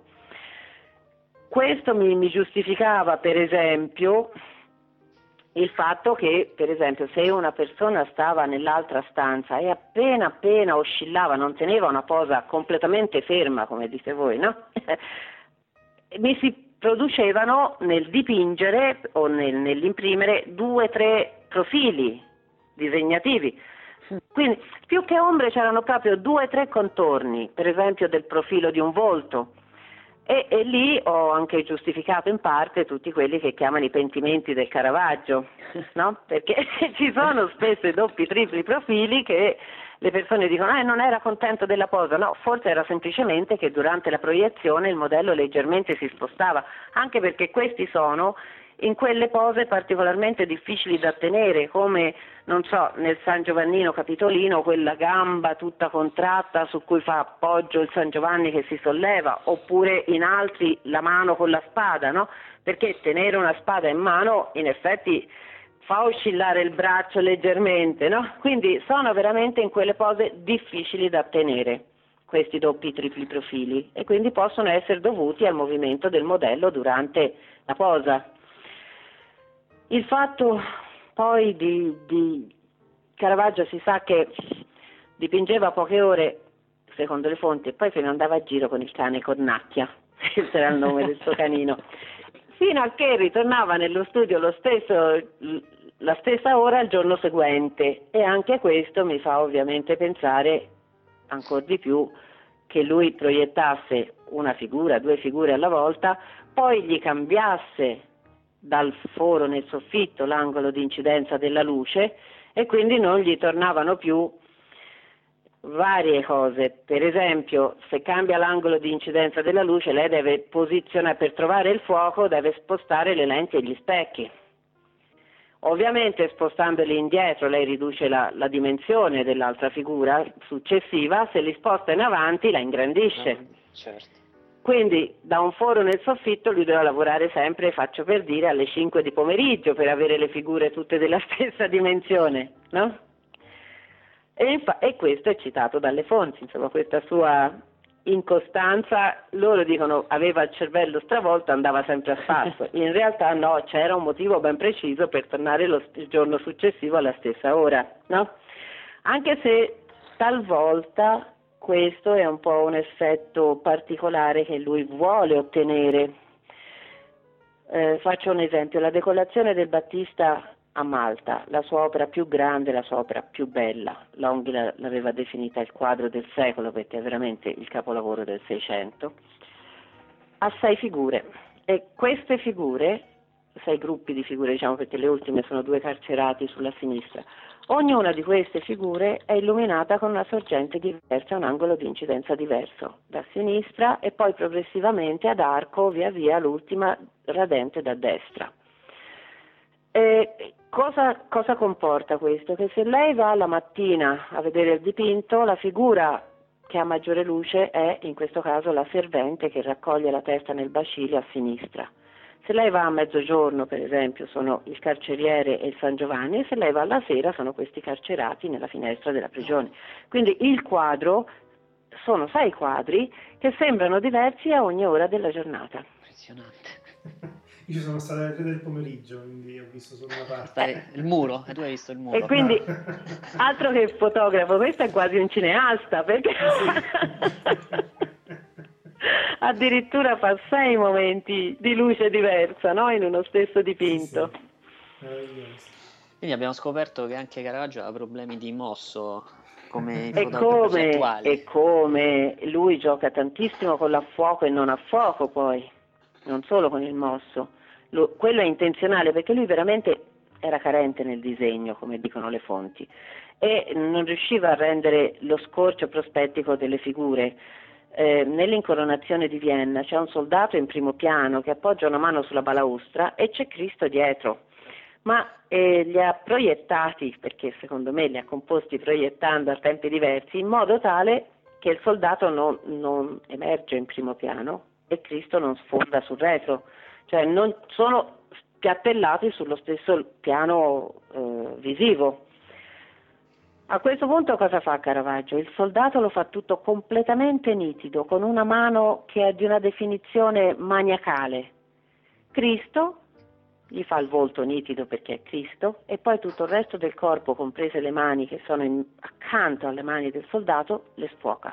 Out of focus, proprio completamente, perché in questo modo il nostro occhio visivamente le spinge indietro e crea la distanza dei piani esattamente attraverso il a fuoco e il fuori fuoco. Impressionante. che delinquente, eh?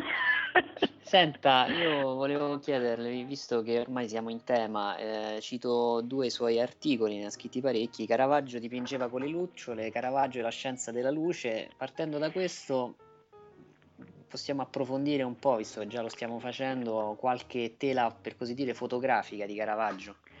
Volentieri. Allora, eh, intanto volevo un attimo fare una piccola precisazione sui miei articoli perché sembrerà comico, però quello che Caravaggio dipingeva con le lucciole è quello che mi ha portato più successo, cioè sono stata conosciuta a livello mondiale per aver detto questa frase sulle lucciole, che è stata leggermente misinterpretata da, dai giornalisti come sempre, nel senso io ho detto che dipingeva con materiali fotoluminescenti e i giornalisti mi hanno detto non esistevano i, i, materiali, era in inglese, quindi glow in the dark all'epoca del Caravaggio, e ho detto come no, si faceva la polvere magica con le lucciole, si facevano i teatri, Leonardo da Vinci faceva i teatri a casa degli Sforza con delle sfere contenenti fluidi di medusa fluorescenti di diversi colori che ruotavano su grandi cerchi, eccetera. Quindi i materiali fotoluminescenti naturali sono sempre esistiti. Da lì è venuta fuori la frase Caravaggio dipingeva con le lucciole. Io non l'ho detta, eh, ovviamente anche dall'Università di, di, Pisa mi hanno detto se lei le vuole trovare con l'immunofluorescenza si possono anche trovare, io parlavo di materiali minerali, cioè di barite, di mercurio, comunque vabbè a questo punto facciamo passare le lucciole, tanto ormai tutto il mondo mi conosce per quello. Devo dire la parte invece fotografica spiegata in maniera scientifica bene, sono pubblicate su degli articoli di giornalisti scienziati su Photonics Spectra, che è una rivista di alta fisica, e su National Geographic. La chiarezza dei giornalisti del National Geographic è sempre ovviamente eh, ineccepibile. Quindi se vogliamo fare riferimento a cosa io ho veramente detto, per favore fate riferimento a questi due articoli. Ovviamente al mio libro Scienza della luce, ma un po' meno alle lucciole. Ci vuole anche la divulgazione per le persone meno colte, diciamo, però insomma. Comunque, ehm, eh, parlando ora di, di opere fotografiche, eh, nel Caravaggio le caratteristiche che, che, ci fanno notare, a parte questo a fuoco, fuori fuoco di cui abbiamo parlato, ma Caravaggio è un pittore che gioca con eh, punto di vista dello spettatore, che ha prospettiva ottica e non geometrica, che ha effetti fisheye, adesso ve li cito tutti, eh? che ha distorsioni, che ha anamorfismi laterali dovuti alla proiezione perché non si può proiettare contro il foro da cui entra la luce, bisogna spostare la proiezione lateralmente e quindi si proietta sempre con delle figure che sono distorte dalla proiezione laterale, no? quindi i quadri di Caravaggio per esempio si dice se uno li guarda frontalmente non funzionano, nessuno bisogna sempre mettersi o un pochino a destra o un pochino a sinistra rispetto al centro del dipinto, proprio perché la proiezione è distorta. Ehm, qualche esempio, la Maddalena Doria per esempio è chiaramente fatta con le lenti, perché è un dipinto tutto tondo. Voi siete fotografi, quindi è inutile che spieghi a voi che cos'è la prospettiva ottica rispetto a quella geometrica. Quando voi fotografate delle gru all'orizzonte vi piegano dovuto all'effetto della lente della macchina fotografica e voi con Photoshop le addrizzate. Ecco, Caravaggio non poteva addrizzare le cose con Photoshop e quindi ha per esempio le, le stecche della seggiola dietro alla Maddalena che curvano do, dovuto alla lente. Oppure per esempio il ragazzo morto dal ramarro è un dipinto che ehm, ha, è stato fatto in due momenti di posa successivi quello della Fondazione Longhi. Quindi il volto, per esempio, si vede chiaramente che a un certo punto il ragazzo non riusciva a tenere più la posa, chiede al pittore di riposarsi e poi rientra e il pittore cerca di rimetterlo più o meno nella stessa posizione. Però c'è una pennellata che divide il volto proprio a metà, cioè le pennellate sul lato sinistro si fermano più o meno al centro del naso, sul lato destro si fermano al centro del naso. E se uno divide attraverso quella linea vede proprio che metà del volto è più frontale, più in luce, più grande, mentre l'altra metà è più, più cupa, meno frontale più piccola di dimensioni, quindi anche lì due momenti di posa in due condizioni di luce diverse. L'effetto fisheye della deposizione vaticana, eh, i, i quadri Caravaggio non stanno mai pari sulla parete, sono scatole che entrano nella parete, come è per esempio la scena in Emmaus di Londra, o sporgono con, convesse al di fuori della parete, per un effetto ottico, non, non per un effetto di superficie, mi capisca. Ecco, in questo caso la deposizione vaticana ha tutte le linee di forza che convergono nell'angolo in basso a sinistra. Opposte a queste giocano le sorgenti di luce, cioè vanno esattamente nella direzione opposta e eh, il punto di vista dello spettatore sono tre gruppi di figure, per la figura di Cristo è visto dal sotto in su, per le figure laterali a pari a livello degli occhi, per le figure superiori da sopra in giù.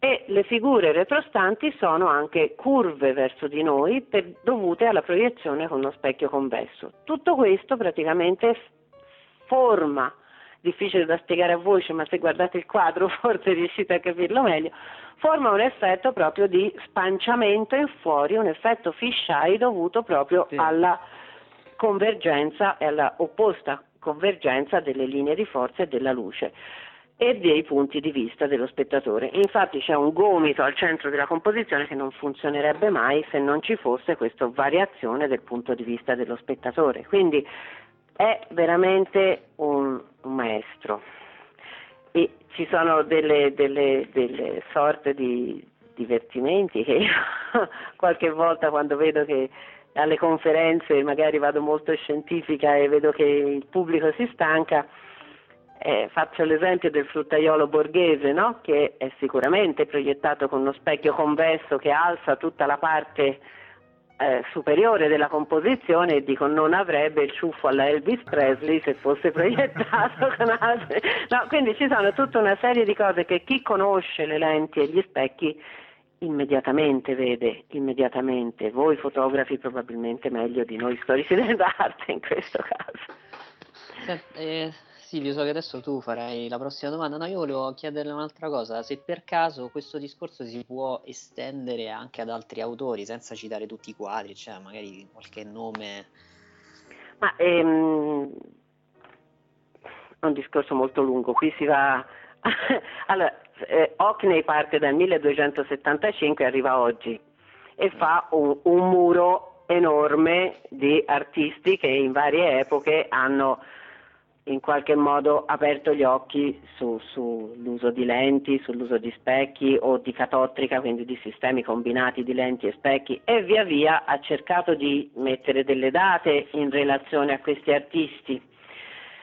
Eh, parla di, di, della rinascita dell'arte naturalistica con, con Giotto, Duccio, eh, legandola al, alle visite degli esploratori in Cina, degli esploratori occidentali in Cina, alla, al fenomeno della lanterna magica che loro riportano in, in Occidente.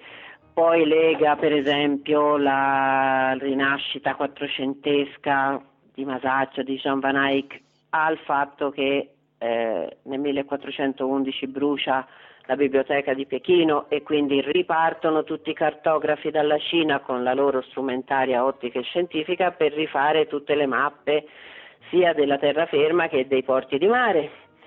E allora arriva nuova strumentaria ottica e riparte l'interesse dell'ottica nei pittori di primo rinascimento. Quindi c'è tutta una serie di eventi storici legati alla, alla può dire, alla novità di strumentaria nuova, la possibilità di avere strumentaria nuova che eh, a varie tappe storiche permette questa ripartenza. Eh, quello, diciamo, dopo Caravaggio, che mi viene in mente per primo storicamente dopo Caravaggio è Canaletto. Canaletto è un maestro di camera oscura e, e di lenti. Canaletto fa i, i suoi capricci di Venezia scegliendo il fior degli edifici più belli e volta a volta andando a copiarli con un prisma e una tenda su cui proiettava con il quale proiettava all'interno della tenda su un foglio, disegna l'edificio, ne disegna un altro, ne disegna un altro e assembla all'interno della tenda vedute di Venezia inesistenti cioè scelte da lui più belle di quelle che, che Venezia offre, perché solo con i palazzi belli e non con quelli brutti. Sì, un fotomontaggio, insomma. Una sorta di fotomontaggio, esattamente, voi potreste farlo in altro modo, un patchwork diciamo di, di varie prese dirette, ma del meglio del meglio. Sì, quindi questo può in qualche modo si lega alla prossima domanda, abbiamo appunto le, cioè, accennato di David Hockney nel suo segreto svelato, no? sostiene varie tesi sul perché i pittori abbiano scelto questa, l'uso della camera oscura. Noi, perché questo è avvenuto? No? Al di là dell'aspetto tecnico, ci sono anche dietro ragioni economiche, ad esempio un quadro fatto in un certo modo vendeva di più, oppure politiche, ad esempio coloro che hanno il controllo dell'immagine, ad esempio più nel Medioevo forse che nell'età moderna, però hanno molto potere o ci sono altre spiegazioni? Io credo che sia una combinazione di vari, di vari, eh, di vari aspetti. Eh, per esempio, uno, un, aspetto pratico dell'uso della camera oscura è i famosi pittori napoletani eh, del tempo di Masaniello, no? quelli che eh, erano così definiti della compagnia della morte perché di giorno andavano a combattere e la sera quelli sopravvissuti dipingevano mettendo un lume al di fuori di una cantina con un piccolo foro e quindi utilizzavano una camera oscura per nascondersi e continuare comunque a dipingere, diciamo. e questa è una ragione pratica. Eh, le ragioni politiche ovviamente ci sono perché, come ha detto lei, il controllo dell'immagine è sicuramente un aspetto di potere e in particolare l'ottica era un settore avverso dalla Chiesa all'epoca del Caravaggio perché con la combinazione di lenti e di specchi si potevano eh, eh, approvare le teorie copernicane. Mm, quindi Galileo, per esempio, è la conseguenza di, di, di tutta una serie di eh, rifiuti de, della possibilità di studiare l'ottica e quindi anche per, per Caravaggio, anche per Della Porta, Della Porta messo, i libri di Della Porta vengono inizialmente messi all'indice, lo salva il Cardinal Beste, dopodiché eh, lui inizia a pubblicare chiamando magie naturalis i suoi trattati, cioè spiega dei fenomeni magici che in natura avvengono senza più fornirne regole matematiche. Però vede, eh, è, è interessante il fatto che a livello di teoria non si poteva scrivere nulla, però a livello di immagini si poteva rappresentare ciò che avveniva. Quindi nel trattato del, della porta c'è tutta la spiegazione della, del funzionamento delle lenti, però lui non ne scrive nemmeno una parola, cioè le, le scrive solo come fenomeni che avvengono per magia. Così come eh, nel trattato di Aguillon il, si ritorna alle teorie aristoteliche e tolemaiche del mondo, però nei disegni, nelle incisioni di Rubens che eh, decorano il trattato, che arricchiscono iconograficamente il trattato, si danno informazioni invece galileiane, di stampo galileiano. Quindi è come se con l'immagine si potesse spiegare l'ottica, con gli scritti no. E gli, gli scienziati di ottica sono sempre dovuti essere degli scienziati nascosti e spiegare le loro informazioni nel settore del teatro oppure nel settore dell'illustrazione scientifica o nella topografia, quindi fornire de- dei telescopi che potessero fare la rappresentazione a volo d'uccello della città, per esempio, oppure fornire delle, delle, dei sistemi idraulico-ottici che pa- facessero apparire il fantasma di Amleto su- sulle guglie del castello o Ariel che, che volava nelle, nelle, nella tempesta di Shakespeare. Quindi hanno sempre dovuto nascondere eh, la possibilità di...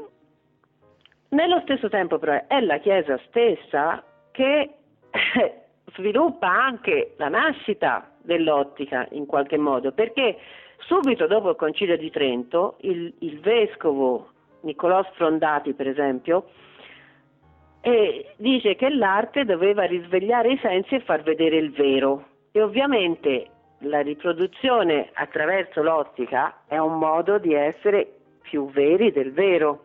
E non solo veri ma anche vivi. Perché quello che si dice proprio di Caravaggio è che lui non solo raffigura le figure come sono vere e reali ma vive.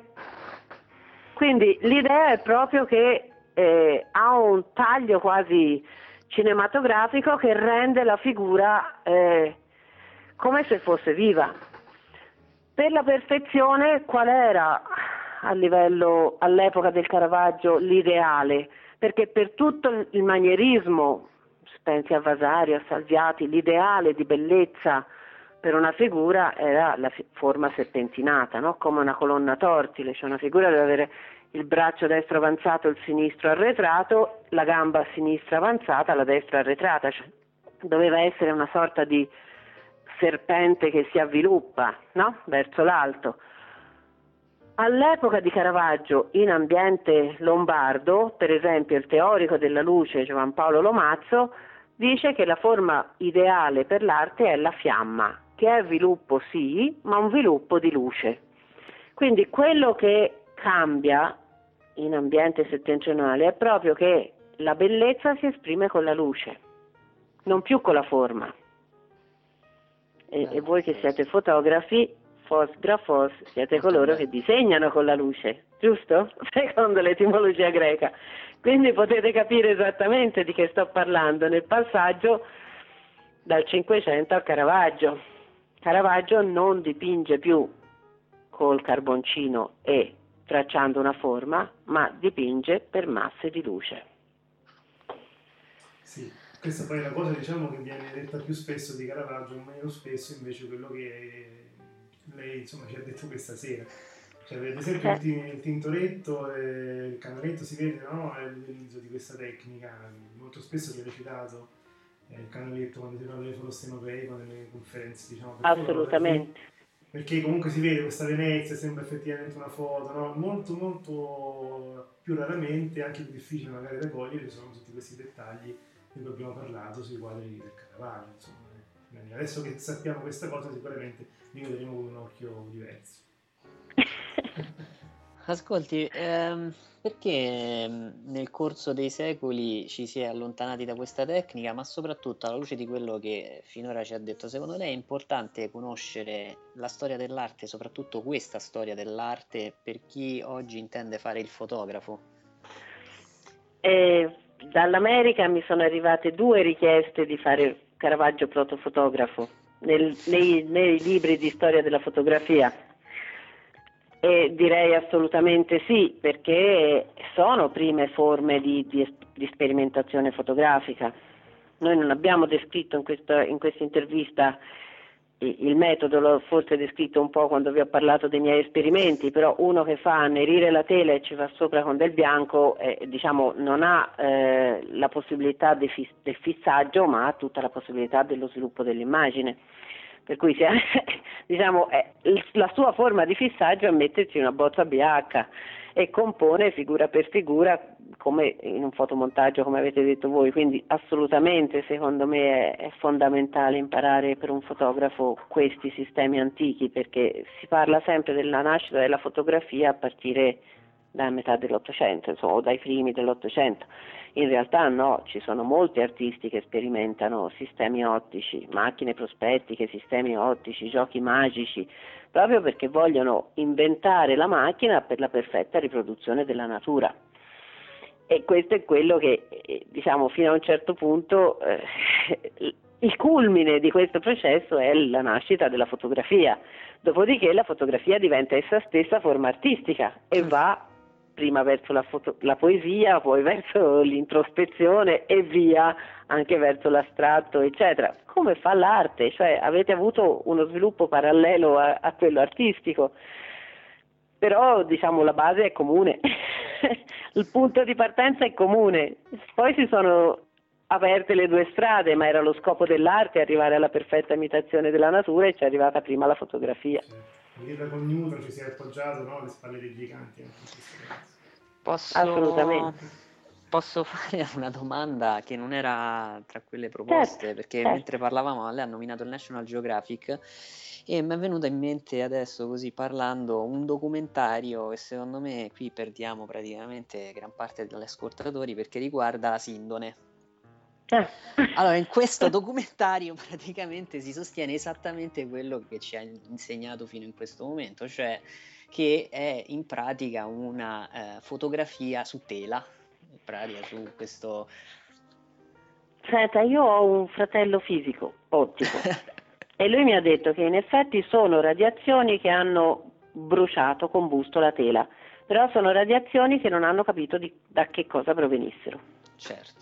Perfetto. La sindone eh, è stata spesso considerata una cosa trecentesca, quattrocentesca di un cavaliere mm, del 1300 più che la vera immagine di Cristo, però veramente ancora oggi gli scienziati non sanno come spiegarsi il processo di combustione della tela, perché lo hanno analizzato a fondo e non riescono a capire, diciamo, è un po' come dire non si sa quale tipo di eh, banda di luce ha provocato questo tipo di combustione. Per cui io che sono una che si occupa di diagnostica, si immagini se non l'ho seguita la sindone e certo. il fatto che ancora oggi nel 2015 non si riesca a spiegarla, beh, insomma, un po' mi lascia ancora molto curiosa e molto sorpresa. Vabbè, perché ci, ci sono delle cose che lasciano sorpresi, insomma. Ti ha salvato per fortuna. Come? No, ci ha salvato con questa risposta. No, così, ma è... persone che credono. Per forza, perché onestamente non è raggi X, non è ehm, raggi gamma, è una combustione più forte dei raggi gamma. Allora, insomma, che cosa può essere? E fra l'altro più intensa e più lunga di, di durata. non facile da giustificare, no? È un processo alieno. appunto trovare la gigama al giorno d'oggi non è Eh, appunto, insomma. Vabbè, dai, facciamo, sono stati gli alieni. no, gli alieni no di sicuro perché è una cosa organica, però un processo di combustione non, non ancora spiegato. Allora, qui abbiamo Nella parte originale, perché la Sindone ha anche aggiunte. Sì sì, più moderne. Allora, secondo È un lenzuolo fatto di varie parti. Dica. Eh, Andiamo avanti con, con le domande. Secondo la sua personale esperienza, io eh, ricordo una volta durante una conferenza di storia della fotografia eh, c'era una primissima parte del foro europeo, si parlava appunto sempre del canaletto e qualcuno de- del pubblico disse ah ma allora così sono buoni tutti perché stavamo ora Allora. chiaramente non è così però un'opera pittorica che si avvale di tecniche fotografiche per essere realizzata può essere considerata comunque un'opera d'arte a tutti gli effetti o perde qualcosa diciamo è una domanda un po' provocatoria Allora, io vorrei iniziare questa risposta con una frase di Hockney, perché Hockney ha studiato tanto questi sistemi di proiezione, specialmente nel Caravaggio, e eh, lo hanno anche eh, minacciato di morte, proprio perché lui diceva in fondo, insomma, Caravaggio è come se oggi noi si proiettasse su una parete con un proiettore un'immagine e la si ricalcasse con, i- con la pittura, no? E allora c'è chi ha detto, ah, mi ha sciupato completamente l'ideale del Caravaggio come grande pittore, allora era solo uno che scopiazzava così da un- su, su un muro da un'immagine proiettata. E lui ovviamente ha risposto, cioè ha girato un filmato della BBC con una magliettina con scritto sopra The camera obscura does not paint. Cioè io vorrei sfidare 50 persone A col pennello in mano a vedere un'immagine proiettata e fare i quadri che fa Caravaggio. Cioè, non è che saltando il disegno e utilizzando un metodo di proiezione lei mi deve saltare tutto il processo pittorico. Le velature ci sono, le, le strati a corpo ci sono, le trasparenze, le penombre. Eh, È un incanto la pittura di Caravaggio, magari essere bravi così tutti quanti, nel senso, fra proiettare un simulacro e eseguire un capolavoro c'è una bella strada da percorrere. Ora, che lui componesse a patchwork proiettando figura dopo figura e fosse un processo forse più veloce del passare attraverso il disegno, questo può essere una semplificazione, però una persona che si avvale di un sistema più moderno e più inventivo rispetto a quelli tradizionali, secondo me, ha un valore aggiunto, non un valore inferiore. Hockney stesso passa dalla fotografia, dal fotocomposite, eccetera, oggi a fare le immagini con i droni e poi assemblare le immagini rilevate dai droni e fare dei nuovi dipinti, cioè parte della carriera dell'artista è anche eh, l'arte virtuale, l'arte è anche aggiornare i propri mezzi espressivi. E sicuramente in questo caso Caravaggio rispetto agli altri fa un salto di 100 anni tutti insieme. No? Sì. Allora, facciamo l'ultima domanda così finalmente si può riposare. E in parte ha già nell'introduzione aveva risposto, le ho chiesto secondo lei la sua proposta scientifica entusiasma più i fotografi, gli storici dell'arte, gli amanti dell'arte oppure tutti? Spero tutti, però ho avuto molto più consenso dai registi e dai fotografi e molto più divertimento e suggerimenti e, e buoni spunti di, di riflessione che, da- che dagli storici dell'arte. Le ho detto prima, gli storici dell'arte mh, non sono molto propensi a cambiare i, i loro schemi mentali. È una cosa contro cui ho combattuto tanto, ma non si aprono alla scienza, e mentre invece l'arte e la scienza erano un connubio strettissimo nel passato. Questo a quindi- livello mondiale, cioè non solo gli storici italiani. a livello mondiale, quindi ci sono gli storici della scienza e ci sono gli storici dell'arte, ma nessuna figura mista e questa è un po' una vergogna. Onestamente, studiando Caravaggio, ho aperto un piccolo calderone che è diventato un calderone enorme, ho scoperchiato una pentola in cui ci sarebbe da studiare tantissimo e pochissimi ci si sono deli- dedicati, quindi giovani giovani eh, faccio un appello, venite da me e vi do 8.000 tesi sulla scienza e l'arte Che bello. 500, 600 e 700. Ecco, 400 anni fa si faceva, adesso abbiamo perso no, questo connubio, effettivamente è vero, tendiamo a specializzarsi tantissimo in un discorso così tra vari ambiti, eh, anche tra scienze e altri ambiti, sempre, sempre più difficile. E qui non parliamo solo di politica, non parliamo solo di eh, gusti sulle fotografie, anche ci sono no, un sacco di fazioni, eccetera.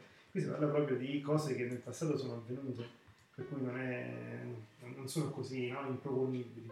Anzi, forse prima era davvero naturale e adesso invece l'abbiamo perso. Eh, questa è una riflessione importante, insomma, davvero fa riflettere.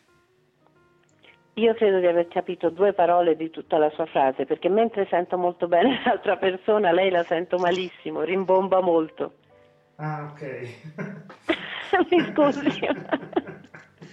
Professoressa, guardi, la ringrazio davvero di cuore per uh, il suo contributo, soprattutto per il suo lavoro che svolge qui eh, in Italia e io sono orgoglioso di questo e sono felice di averla avuta come ospite in questo format che stiamo avanti con ehm, molta tranquillità come ha visto. Un format nuovamente. innovativo e quindi a cui ho volentierissimo partecipato. Grazie. Grazie davvero, veramente cuore.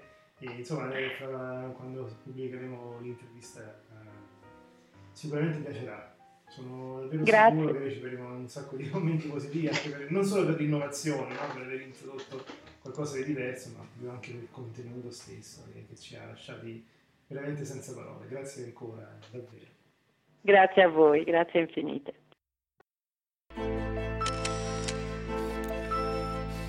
Cominciato ad occuparmi di fotografia. Con Nikon e Canon, ecco, noi abbiamo provato in realtà in anche con un monitor non calibrato è possibile fare quella che si chiama la correzione. Un fotografo di matrimonio può essere anche un appassionato di fotografia. La parola deve essere tradotta attraverso un'immagine.